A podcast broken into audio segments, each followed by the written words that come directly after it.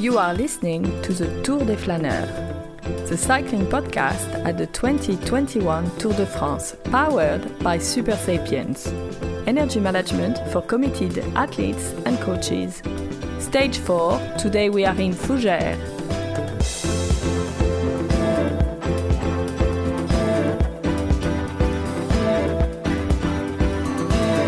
I hope a more easy day before the time trial tomorrow, and uh, I also hope a victory for Mark. Well, we heard there at the start of tonight's episode from Julian Alaphilippe, who was resplendent in the green jersey. But tonight, the green jersey is on the shoulders of his teammate Mark Cavendish, because as he said this morning, today was all about trying to help Mark Cavendish win the stage. Alaphilippe played his part despite having his own goals in this race, and that's the story of the day, isn't it? It's a happier story than last night. Um, my name's Richard Moore. I'm with Francois Thomazeau Hi there. and Kate Wagner. Hello. Well, what did we make of that then, Francois? He's back. Yeah. I- Just when you wh- thought it was wh- safe to go in the press room, there, there he is. Mm, Yeah, no, no. What I, what I wanted to say is that you know, I mean, every year we say you know, uh, uh, Christian Prudhomme has designed the Tour de France for this and this and this and this. But I mean, if if he really, I I don't think Christian Prudhomme would have dared write the script of the four. The first four stages of the Tour de France, the way the way it ended up. I mean, you couldn't have anything as um, amazing as the start of the Tour de France. Dara Philippe winning the first day, Mathieu van der Poel avenging Poulidor in the second, then crashes and controversy in the in the third, and then Mark Cavendish coming back from not nowhere, but I mean we, we knew we know where where where you know he came from and what's happened to him in the last couple of years with the uh, mononucleosis or whatever it's called, the, the, this the Epstar. Um, Epstein, Epstein Barr. Barr syndrome, and then probably depression, and, and you know suddenly revive. I mean, you, you you can't. This is the sort of thing. If you if you're if you're a script writer, you you you you, you don't. I mean, you can't do that. It's too much. You know, it, it's so much too too soon. But but we, we but here we are. You know, we, every day an absolutely amazing story, and this one, the story of you know uh, go, you know reaching the top, well decline and fall and recovery is is is, is simply amazing. I, you know, I, I'm kind of lost for words because we we've said lots of, of things over the years on, on Mark Cavendish. We we knew his talent, we knew his t- temperament. We maybe we didn't expect him to to to to have this. You know, uh, sprinters are kind kind of you know bursting t- towards the speed into the line. and They have their sheer strength and speed and lasting power is, is not something you you uh, you you know you kind of coordinate with the with the with the sprinter and and Mark Cavendish showed you know over the, the, the last five years that, that that he had he had patience he had he had you know he had the the, the, the need the, cra- the, the the craving for more and uh, well ch- chateau as some say because we, we we were in Fougères We were in Surrounded by a chateau. But Yeah. the, he always had belief, and you know, he he not not he, and he said tonight in the press conference, he said a lot of interesting things, but. Um, he talked about being emotional but also logical, and he said in an interview with Daniel Friebe, I think it was last year in the podcast, that he always believed he has always believed that if he was fit and healthy, he could beat anyone in the world. And the problem he's had the last years is he's not been fit and healthy. He's ne- taken him a long time to get over his illness. Rod Ellingworth, who who, who hired him for Bahrain, uh, McLaren last year, said the same that he was convinced that a fit and healthy Cavendish could win again. It's taken a bit longer, and uh, yeah, I mean. It, as you say, Francois, a sprinter's powers do wane perhaps quicker. The aging process is crueler on sprinters, perhaps normally that explosivity goes. But I was struck watching the, the finish today by the, the power of Cavendish, the strength of Cavendish, uh, the fact that he beat you know some some of the best sprinters in Mm. the world and Nacer Bouhanni. Uh, only jo- I'm only joking. I'm only joking. Yeah, but- and once again, it says velocity of all. You know that, that that's it- it's not sheer power. It's, it's something Caleb Ewan uh, has the same type of. You know, Yeah, it's, there it's, a lot of really strength. velocity. Yeah, it's, there it's more than strength, or yeah, power. It's yeah. it's kind of a, that, that, that, that, this ability to go fast, uh, which which which which is kind of a mystery. and in, skill, and skill. Do you like sprinters, Kate? Let, well, let, can I do the tail of the attack first? We're, we're going to talk about Cavendish in the first part. We've got a lot of riders to hear from as well tonight. We're going to hear from Michael Morkov, Tim Declercq, Cavendish's teammates. Going to hear again from Julian Alaphilippe looking ahead to the time trial tomorrow. We're going to hear about from Cedric Vasseur about the controversy yesterday around the crash. The former head of the CPA, Vasseur, now runs the Cofidis team, and we're going to hear from Mitch Docker, who has uh, sent us in a a message um, responding to to our episode last night and with his own thoughts on on why there have been so many terrible crashes in this in this race. Um, so stage Redon to Fougères, 150 kilometres, one non-starter, Caleb Ewan, as we expected uh, after his terrible crash at the finish yesterday. But Ewan's teammate Brent Van Moer, uh, he was the first rider to attack at 10 kilometres after a, a, a rider protest um, that was, well, they stopped for a while on the road. André Greipel seemed to be the, um, the, the, the kind of, what do they call him, the the, the, the modern day Fabian Cancellara, Bernard Hinault, the patron.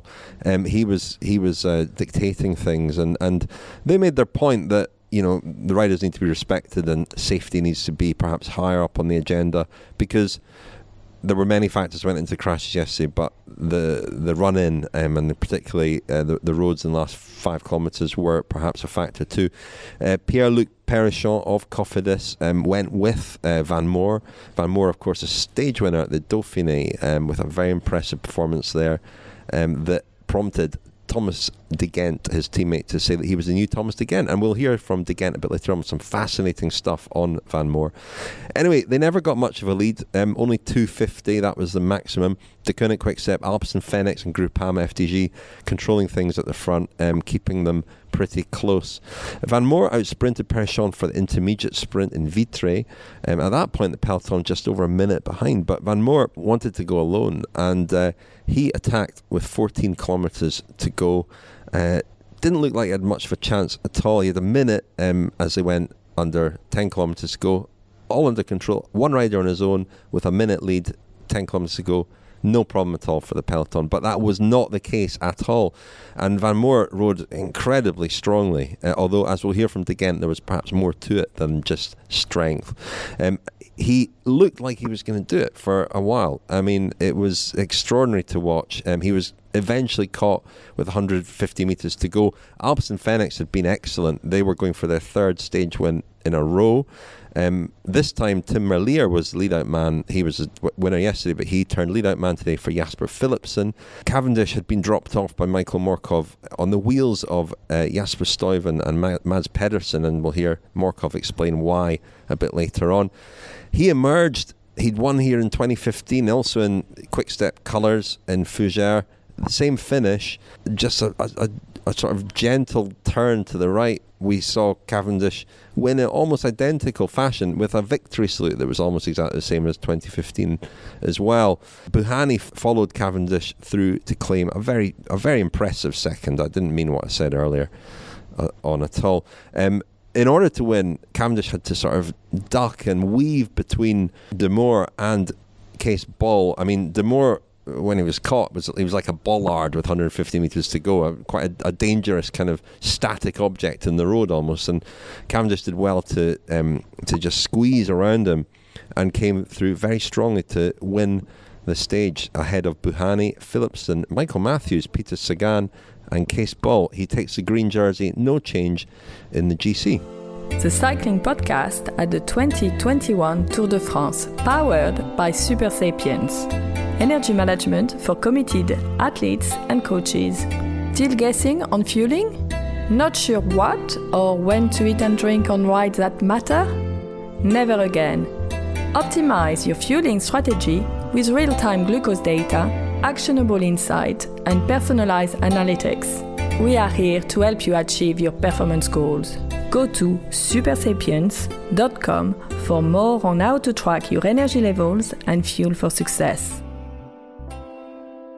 if you bonked in your life, that's hypoglycemia. At Team Novo Nordisk, right, I've got athletes with diabetes. In the 2019 Tour of California, you know, a world tour stage race, seven days, how many hundreds of kilometers. We we went the entire race without one single moment in time uh, below 72. So not a single moment in time for type 1 diabetics to be hypoglycemic in seven days because we had access to this technology. And to think if we can prevent hypoglycemia in athletes with diabetes, then we sure as hell can prevent hypoglycemia in athletes without diabetes just by giving access to what's going on inside the body. You know, we're committed to the sport for the long term. And Chris Froome sent me a screenshot of what he was saying on a rider committee with the president.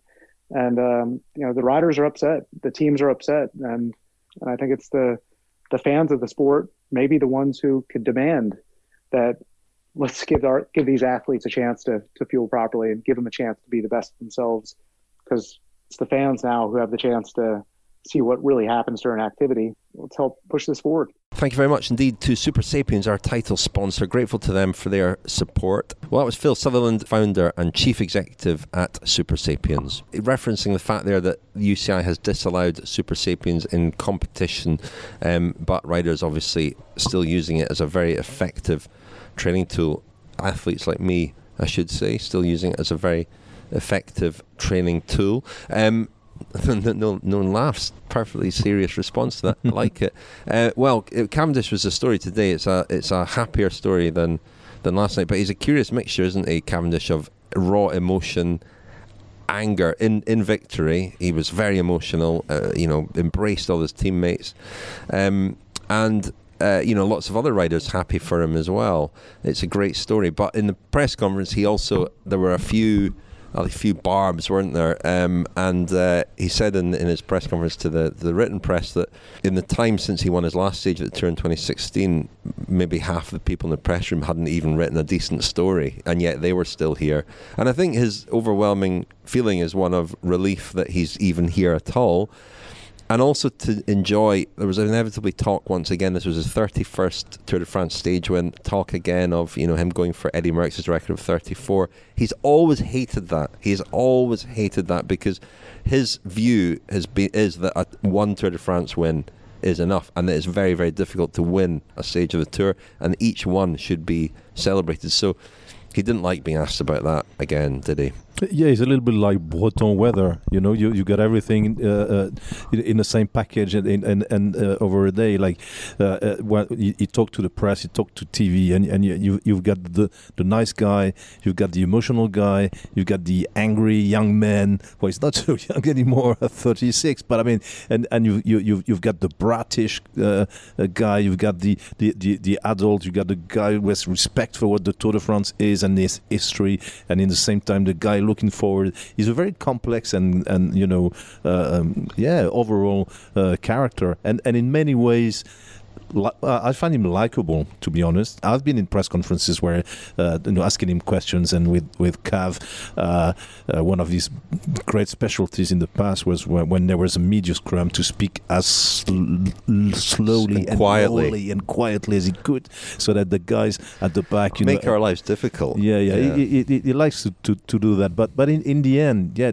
you, you you have to respect. I mean, the figures speak for themselves, but uh, on top of that, is is an interesting uh, personality. And um, yeah, I mean the the, the, the year when, when, it was in Fougères in, in 2015 when when when when he again you know won won a stage after uh, you know some time without winning one. Already at the time it was a relief to see him back uh, in a way. And uh, yeah, I mean, I mean, 20, I, I mean it's funny we won in 2015, but 2016 almost felt like a comeback, didn't yeah, it? Yeah, absolutely.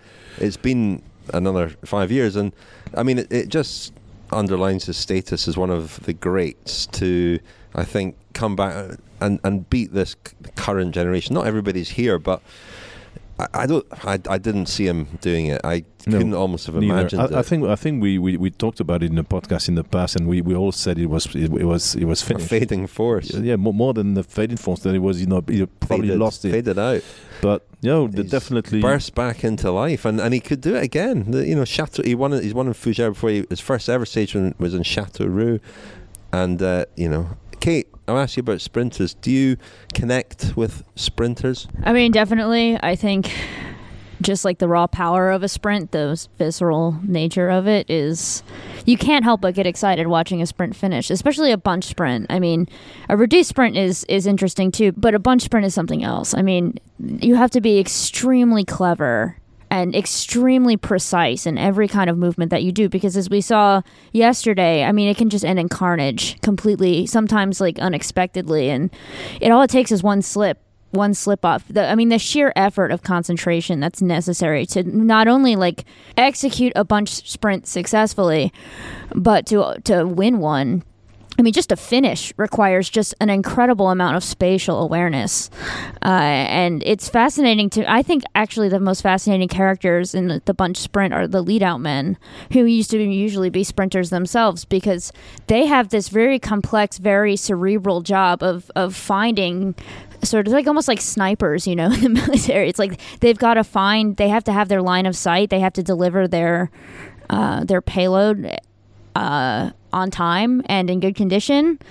And it's they have to kind of know, like with you know Morkov, what he was saying is like he knew that he had to depose Cavendish behind the Trek guys because he knew that they were a strong. So he has to have like a kind of roster of all of the guys, all of their qualities, what they're doing at any given time. I mean, it requires a remarkable amount of interpersonal and spatial awareness, and I think that's actually the most fascinating thing about a bunch sprint is not just like the electric energy of it and like the danger, but also it's a really mental part of the sport. I mean, it's, it's been said many times, but it's it's even probably even truer uh, with the tension that there has been in the last th- in the last three or four days. The, the bunch sprint is, is in a way the best way to release the tension. Like you know, you got the tension accumulating, a kind of pressure, uh, you know, kind of a boiler, and at the end of the of the day, the, the lid comes comes off, and, and, and, and the lid today was was Cavendish, you know. But no, that as Cavendish I mean, blew his top off. Yeah, yeah, it's it's been, it's been compared. You know, I, I uh, you, you know I, I, translated a book called uh,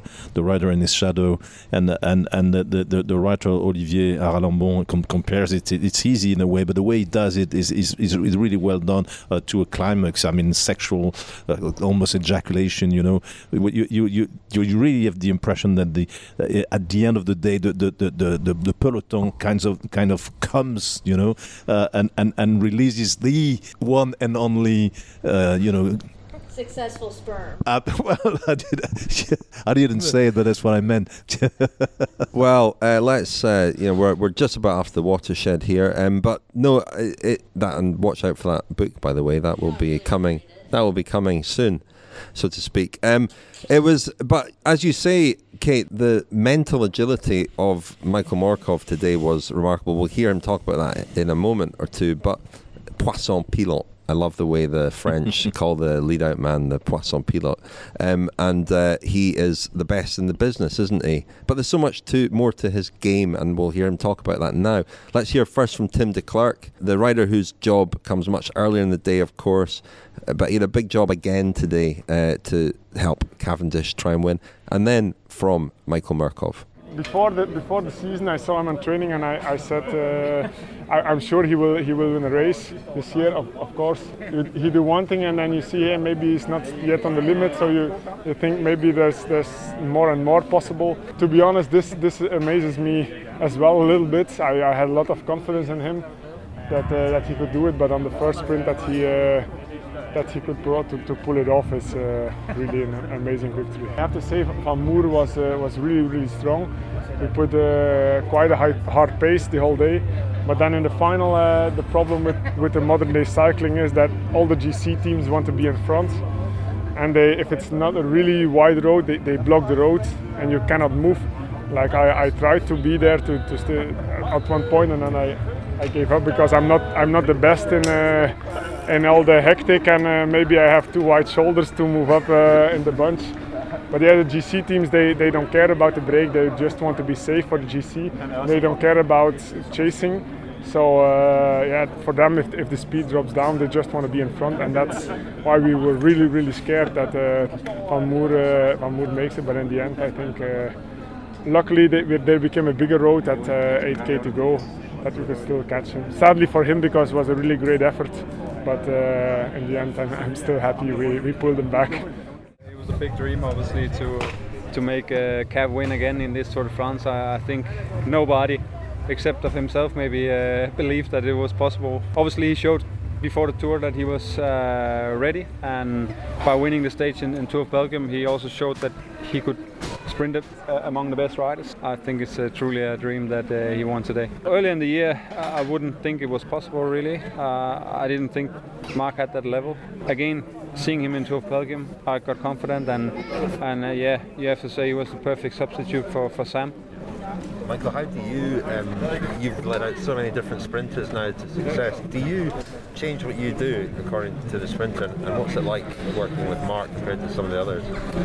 Well, it's uh, it, it, it's different personalities uh, uh, with the guys that I work with. So obviously you have to adapt a little bit, also in terms of of, of how nervous guys are and how you need to keep them calm and, and how to how I have to show my body language. But uh, in the end of the day, I have to bring them in a position from where they can win a sprint, and and that's pretty similar.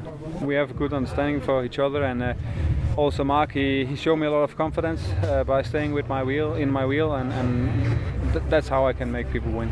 We really lost position around 3Ks to go. We were so far back. Um, so at that point, I have to uh, I, I, had to spend all my energy to, to bring him up uh, towards the front and then I knew that I, I wouldn't have legs to, to open the sprint for him. Uh, so I just searched uh, somebody who looked coming in with a good speed uh, and brought him there.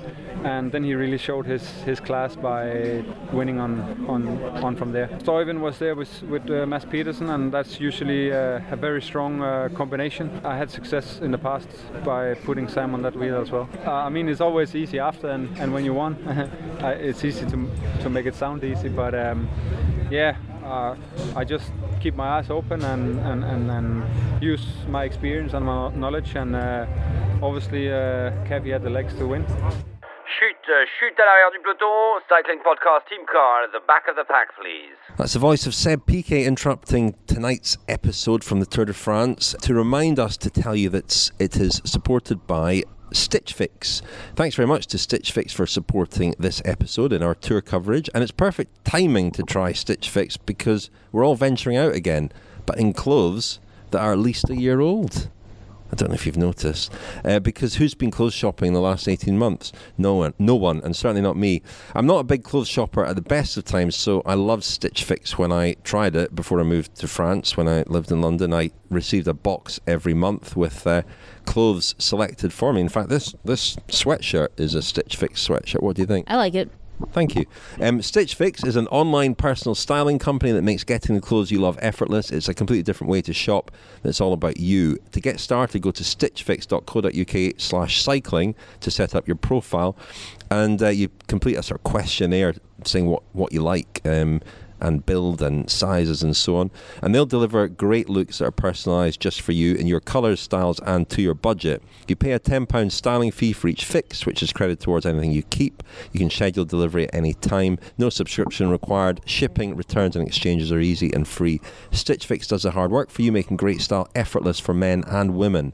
So to get started at stitchfix.co.uk slash cycling, enter that website address and you'll get 20% off when you keep everything in your Stitch Fix.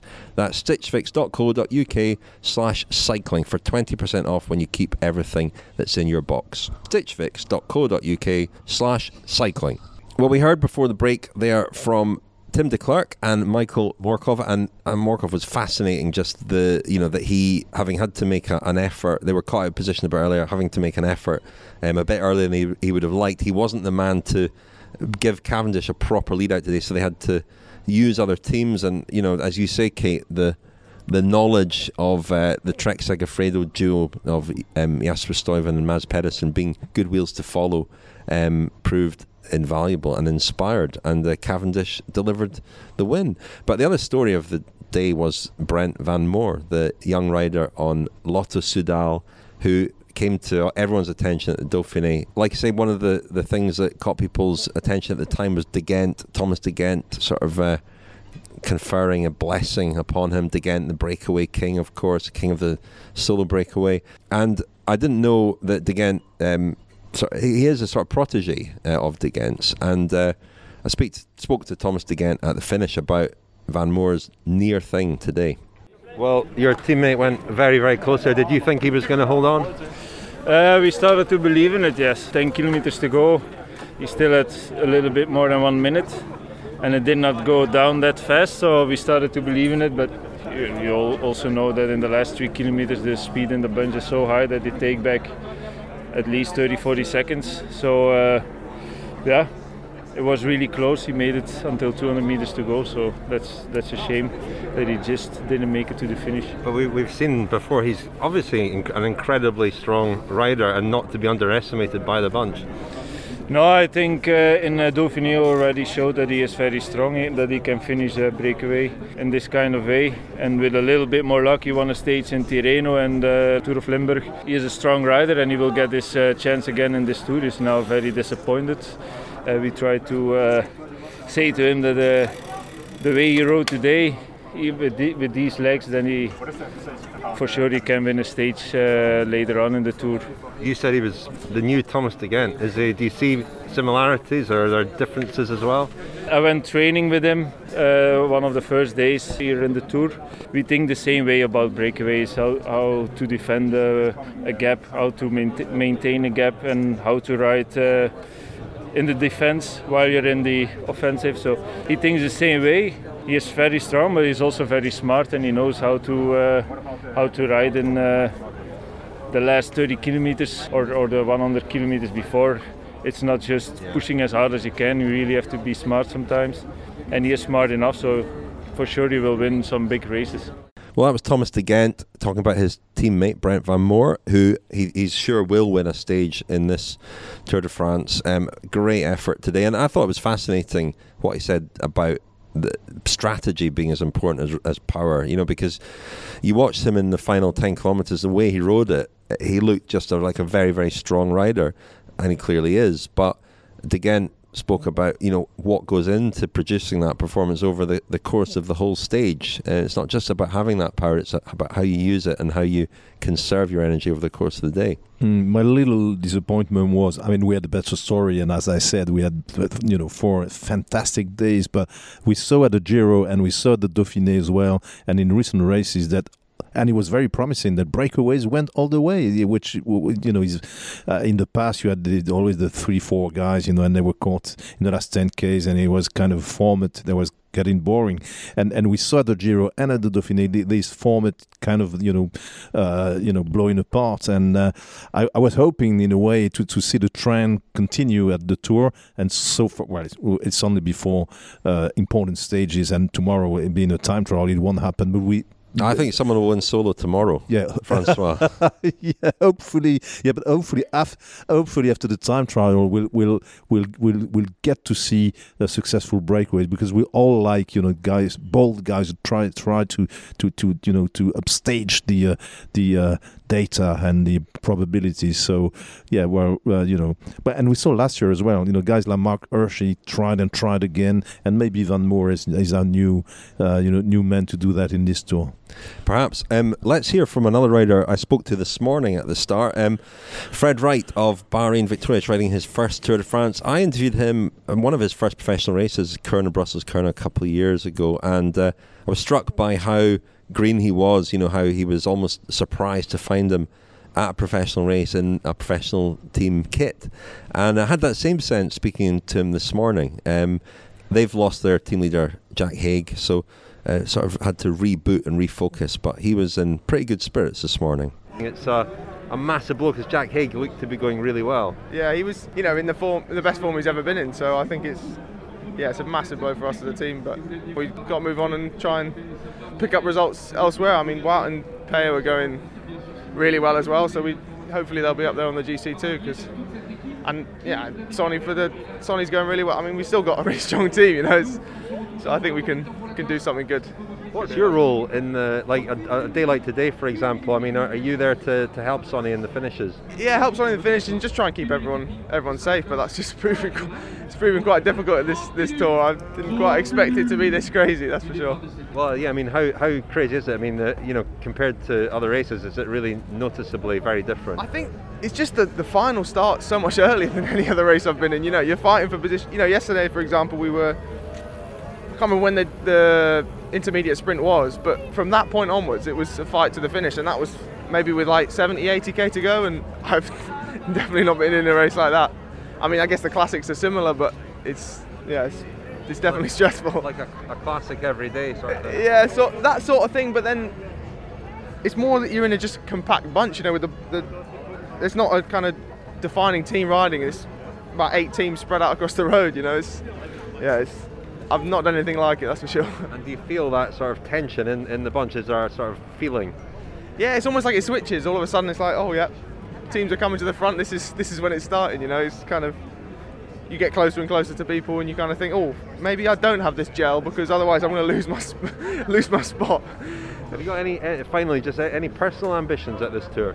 It's kind of a cliche, but I'm just taking it day by day and you know supporting the team where I can. I, I guess, yeah, see, maybe see what happens in the later later couple of weeks. You know, hopefully, yeah. I, I don't I don't know. I'm you know I'm, I'm here and I'm I'm helping out and yeah, see what happens. Science in Sport is supporting the cycling podcast at the 2021 Tour de France. Science in Sport, fueled by science. Thank you very much indeed to Science in Sport for their support of the cycling podcast. If you want 25% off all your Science in Sport products, go to scienceinsport.com and enter the code SISCP25. Kate, you'll have to do better than that. SISCP25 at scienceinsport.com for 25% off everything. If you would like to enter our competition in conjunction with Science in Sport, go to thecyclingpodcast.com and predict the winner of Sunday Stage to Teen, and you could win £80 worth of Science in Sport goodies. So, listen, we were still talking about uh, the crashes uh, yesterday. Certainly at the start this morning, there was a lot of discussion about what form, if any, the riders' protests would take. Um, and Francois, you spoke to Cedric Vasseur, who runs Cofidis and used to be the head of the CPA. So Cedric Vasseur, as a former head of the CPA, I, I guess you, you, have been involved in talks about security in the past. Uh, what, what do you think can be done now? Well, it's it's difficult. You know, we are every year talking about the same things. Of course, now the roads when we when we decide the roads, we don't do it because uh, the Tour de France is passing through or because a cycling race is passing through. What what is now in the air is to try to ask uh, the drivers of a car to go slow. So this is troubles for the for the riders. We know that the speed is getting higher and higher, especially at the beginning of the Tour de France, where all the teams want the leader to don't lose time, where they all have a sprinter, they want to put him in the first 10 position. So I think uh, what happened the last uh, three days push, I mean, the cycling family to talk, to talk again, and to try to find a solution, especially for a start of a big race like the Tour de France. After five, six days, the people start to be tired. They take less risk, but of course, the first three days it's really high intensity. So maybe in the future we have to put in, in the paper that if you want to to welcome a Grand Tour uh, at the start of a Grand Tour, you need maybe to have a time trial of 10 kilometers. Why not? You have you need the last uh, 10 kilometers to be more on a straight road without tricky uh, troubles. But I am fully also confident that ASO will try to to do the best because what happened yesterday is not good for all the cycling family. The problem is if you have a big time trial in, on the first day, you, you, don't have an exciting, you know, three exciting days like, like we had. You, you have a, you know, the, the GC is set from day one and it could be a problem. Yes, and this is exactly the deal be- between a boring and safety stage. Of course, maybe no, no crash in a 10 kilometers TT, but no interest. And uh, stages like we had the, the few days ago, that it's more exciting. And unfortunately, and it's sad to, to, to look that uh, already 10 riders are almost at home after four stages. So, in fact, we are not on a full board ground like, uh, like a soccer. We, we have to deal with the situation. We have to maybe ask the riders to be also more focused. Maybe we have to say, okay, in this particularly difficult stage, instead of blocking the time at 3K, we do it at 5. Why not? It's just, I mean, it will not change a lot, but it's the symbolic the symbolic is always important.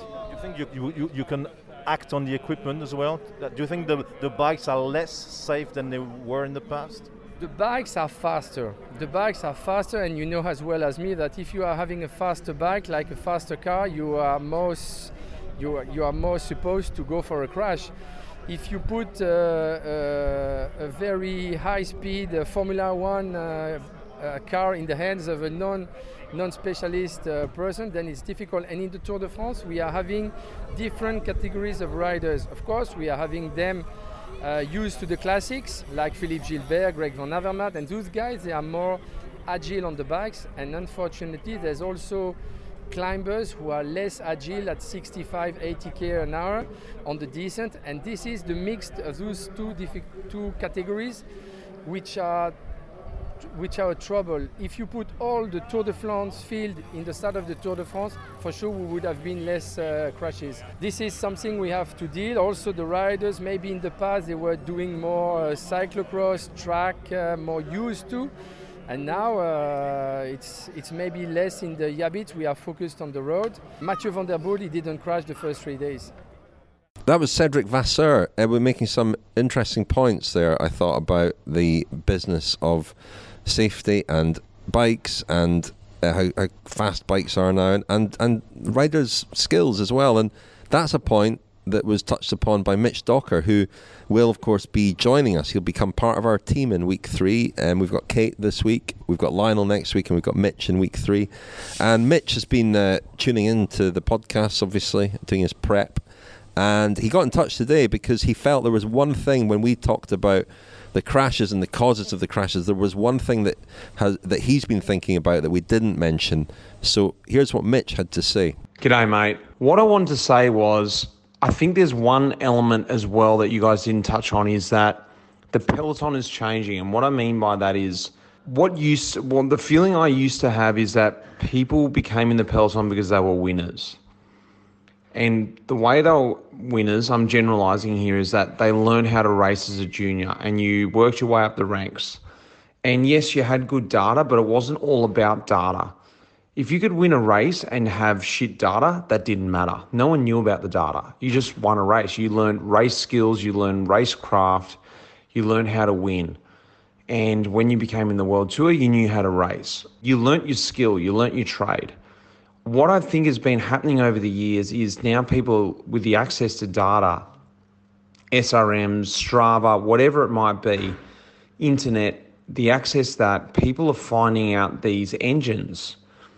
And, you know, Primoz Roglic, you might, he has been in the peloton since 2013, so he's been there a while, but he didn't grow up as a cyclist. I think that's a big element of it. He's just one rider.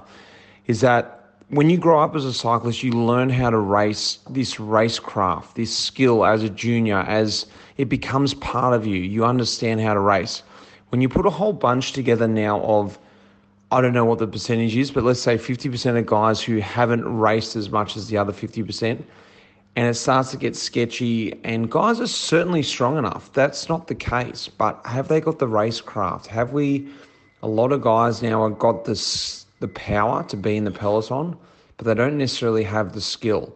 That's my feeling that's changed over the years that the racing's got faster, the stress in the radio, all that stuff you touched on, but then to back all that up is the riders don't have enough skill to handle all that. That was, I think, the missing element. I was just looking at it going, it wasn't overly dangerous like, you know, it was pointed out that this still needs to remain in racing. This is part of racing. This is part of it. But what needs to happen, well, what needs to happen is that these guys need to regain the, you know, the, it's underestimated the, the racecraft, I think. It's more like, have they got the engine? Have they got the power? Okay, well, he'll learn how to race once he comes in the world tour. And now we're seeing the results of that. Well, that was Mitch Docker. Really interesting stuff from Mitch, and you know, I don't think we're. I think we're, the only thing that we're clear on is that there's lots of factors that go into the crashes. Certainly, road safety and safe courses is is one of them, and a very important part part of it. We're looking ahead to the time trial tomorrow. You know, big test, 27 kilometer long, rolling time trial. We'll hear from Julian Alaphilippe in a moment, his thoughts about that. He won, of course, a very similar time trial in a couple of years ago.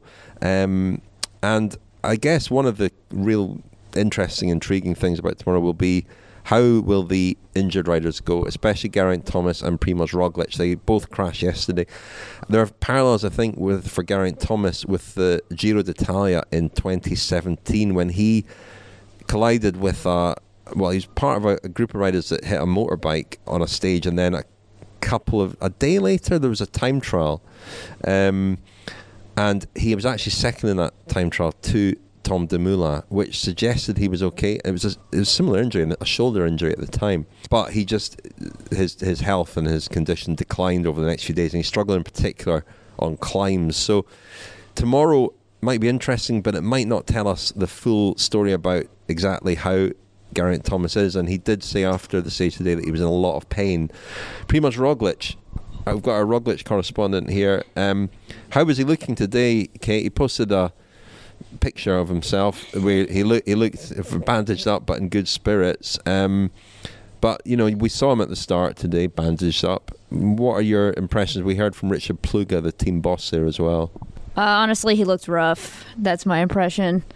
Not. Uh, he was he was all smiles on Instagram, but he really wasn't all smiles at the start of the race. Uh, he didn't stop for press. He really just wanted to get on with it, I think. And he said in a message uh, at the end of the stage uh, that I can read on television uh, from on the Team Jumbo Visma Telegram. He says, It was a really difficult day for me today. We have managed to get through the stage, and that was our main goal. And now we can take it day by day again, and we'll see how it goes. I don't have any expectations for tomorrow, considering today I'm satisfied that I've managed to get to the finish.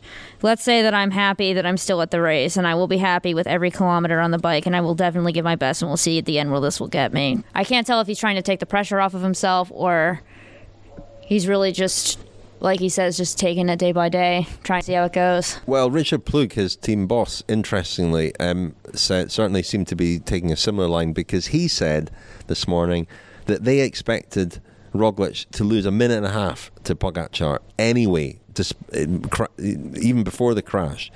Because Pogacar is the best time trialist in the world, he said, and he won the time trial last year. He beat Dumoulin, etc.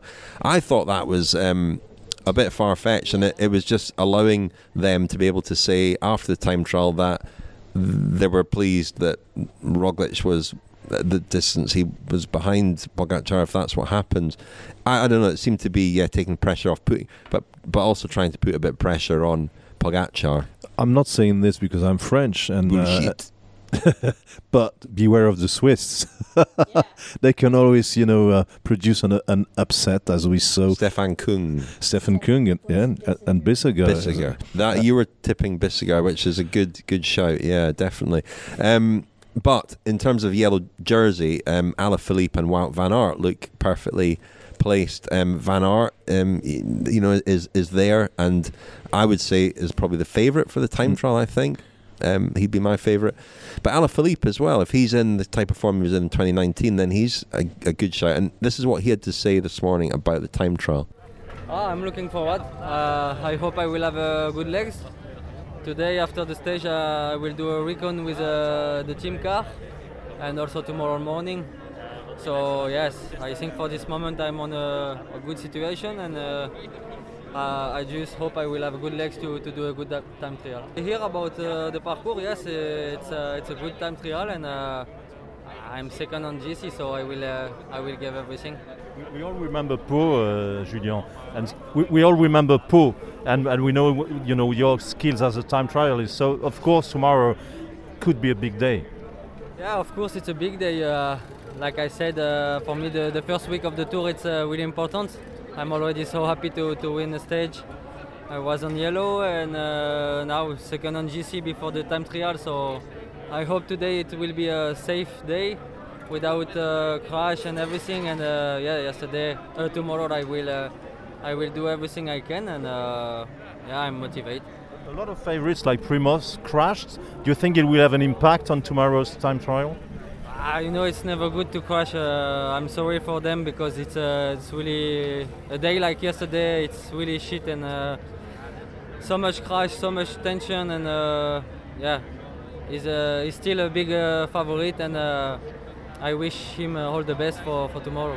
That was Julian Alaphilippe on the time trial. What's the culture for us today, Francois? Um, what's the word of the day for tomorrow? It's it's French. Well, it's French naive, but which is very easily understandable in English, I suppose, because I mean the feminine of naive is naive, and that's uh, that's a word that's the same in, in English. Why naive? Because we're we're in Laval, and um, and Laval is the um, the town of the uh, Henri Rousseau, called the, the, the the douanier Rousseau. We call him in French the customs officer of, of Laval. I mean the douanier Rousseau. And the, the, the funny thing about the, the about Henri Rousseau is that his, his hometown of Laval, when he was uh, when he lived, you know, didn't consider him uh, anything. I mean, it was r- really rubbish, you know. And he even even had money problems at the time. And he asked the mayor of Laval of the time, uh, "Could you buy a, a, a, picture, you know, a painting I, I, I made?" And and and the mayor said, "Oh no, no, this is absolute crap, and I'm not buying this." Now that painting is at the uh, MoMA in New York, and and I mean, I I don't know what price it is, but it's it's it's you know, uh, well over the moon. But anyway. Um, Rousseau was one of the pioneers of that movement of uh, you know art called naive paintings and everything because they they were not following you know the academic uh, way of paintings. And these guys were usually self-made painters. So and these days of course the, this form of art has become especially in the 20th and 21st century now uh, almost the basis of what uh, uh, art is today. So we're in Laval, a small you know little French town, and that, that's where this movement, in a way, uh, was born. So naive. I, I, don't know if so. Uh, in terms of like cycling, we, we, we, we, can say from time to time some riders may be a little bit naive. Maybe Van Moer today was a little bit naive to believe. oh, harsh. to harsh. believe he could go all the way. But I, I like naivety. I think that's a good uh, approach to everything. And, and if we had more naive riders like uh, Brent Van Moer, it would make for a, a more exciting race. You're absolutely right. Um, and you were creating some art today, Kate, weren't you, in the press room? Yeah, that's true. I did a drawing of Marc Hirschi uh, from the crash from stage one that was based on a, a photograph that I saw on Twitter uh, where he's nestled among the brambles holding his shoulder in a very renaissance looking way. But it was it felt like a really intimate kind of photo because he's looking off to the side. Like it's it's kind of a sad picture but it's also kind of he kind of has this weird serene expression on his face. And i don't know it's one of those things where you it's like oh i have to draw that. So i i did it's very good. He looks kind of at peace, yeah, and uh, you've captured that very well. And uh, you'll find that, well, anyone can find that um, drawing on your Twitter feed. I think it's on your Twitter feed, isn't it? What's your Twitter address? McMansion Hell, still, yeah. McMansion Hell, you can probably have to change that to Cycling with One. Lose all those architecture followers. What's the Venn diagram of architecture criticism and cycling? Fandom. It's a. I think there's a decent overlap actually. I know actually the pe- the few people I know in Chicago who are into pro cycling, most of them are architects. Actually, it makes sense. It's a kind. Of, I mean, half of cycling is architecture, anyways. I mean, we're surrounded by castles and beautiful buildings all the time it's uh, definitely a, a, sport at that scale. Yeah. We are going to ask you to pick out a, a, building of the day, but we just don't have time to fit everything into the episodes. Um, I should mention that you're also writing for Pro Cycling Magazine, um, if anybody wants to read uh, Kate's fantastic writing, and also uh, you're writing your newsletter. Later in the week, we'll have uh, episode one of your audio diaries too. Episode the Kilometer Zero uh, tomorrow because Kate's audio diaries will feature in the Kilometer Zero series. Tomorrow's episode is the um, first instalment of the Rider Diaries. That's Tim de Ben O'Connor, Connor Swift, and Victor Campenaerts. Today's episode was Tour de France Femme and that was all about the, the last La Course and next year's first Tour de France Femme. Are we going to go for dinner now, Francois? This looks like a very nice place. Yeah, yeah. Outside. I think it's it'll be all right. I don't know if that it'll be cheese because I I have to do the cheese of the day, but uh, oh, yeah. there's actually a, a, a, cheese from near Fougères called Fromage de Chèvre des Fossés. The, la Chèvre des Fossés is a is a, a Breton breed, and so well as as we saw as we were in Brittany. I mean, you know, goat cheese is is the thing in Brittany. I, I take this opportunity opportunity to to to, to mention a, a couple of other cheese that you know better, like Camembert, Livarot, and Pont l'Evêque, because we're we're, we're the, it's the closest we'll be in on this Tour de France to Norm- Normandy, which is really one of the strongholds of uh, uh, of creamy cheese in France. And uh, so so I mean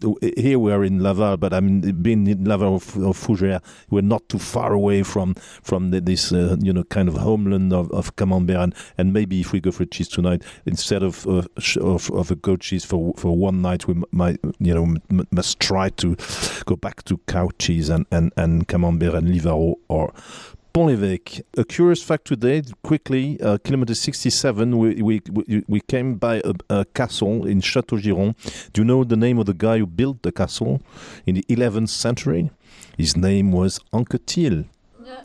Oddly enough, right, and and and we finished by the song of the day. That there was a there were lots of French singers in the 1970s. They that were kind of uh, uh, would be Crosby, Stills uh, or Nash uh, type of folk folk singers. You know, uh, kind of Bob Dylan complex, and um, well, so most of them, you know, singer songwriters. Not Crosby, Stills, Nash, and Young. Yeah, well, but I didn't mention Young because he's much better than the guy I'm g- going to talk about. But n- never mind. So, no, but, no, but for, when you said, I think of Vilnius Grenadiers. the way Yeah, that's right. Yeah. Well, this this guy who was born in in Fougères called Nicolas Peyrac. He, he, he was the you know sing, typical singer songwriter with only his guitar and his voice, and and and he sang uh, well his big hit. I mean, this guy so the guy from Fougères. He had a big hit in 1975 called a very French song called "So Far Away from L.A." and it went you, you you'll understand all the words for once it went so far away from LA so long ago from Frisco. I'm no one but a shadow but a shadow but a shadow there you are I mean, if people could see the, the looks on Kate's and I's face, we sort of encourage Francois, don't we, Kate, with our facial expressions, urging him on. It's always good to support people who sing. Singing is an act of courage and it's an act of joy and should be celebrated at all costs. Fine words. What a, what a note to end on. Uh, thank you very much, Kate. Thank you. Thank you, Francois. Merci.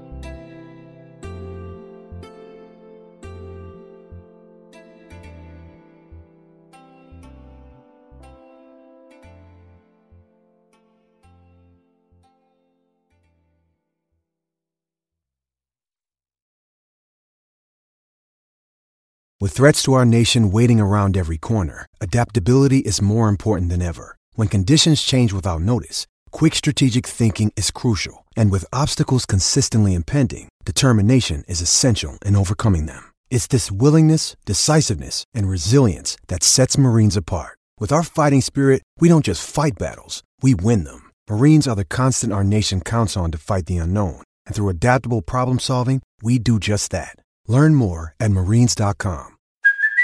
Hey, it's Kaley Cuoco for Priceline. Ready to go to your happy place for a happy price? Well, why didn't you say so? Just download the Priceline app right now and save up to 60% on hotels. So, whether it's Cousin Kevin's Kazoo concert in Kansas City, go Kevin, or Becky's Bachelorette Bash in Bermuda, you never have to miss a trip ever again. So, download the Priceline app today. Your savings are waiting. Go to your happy place for a happy price. Go to your happy price, Priceline.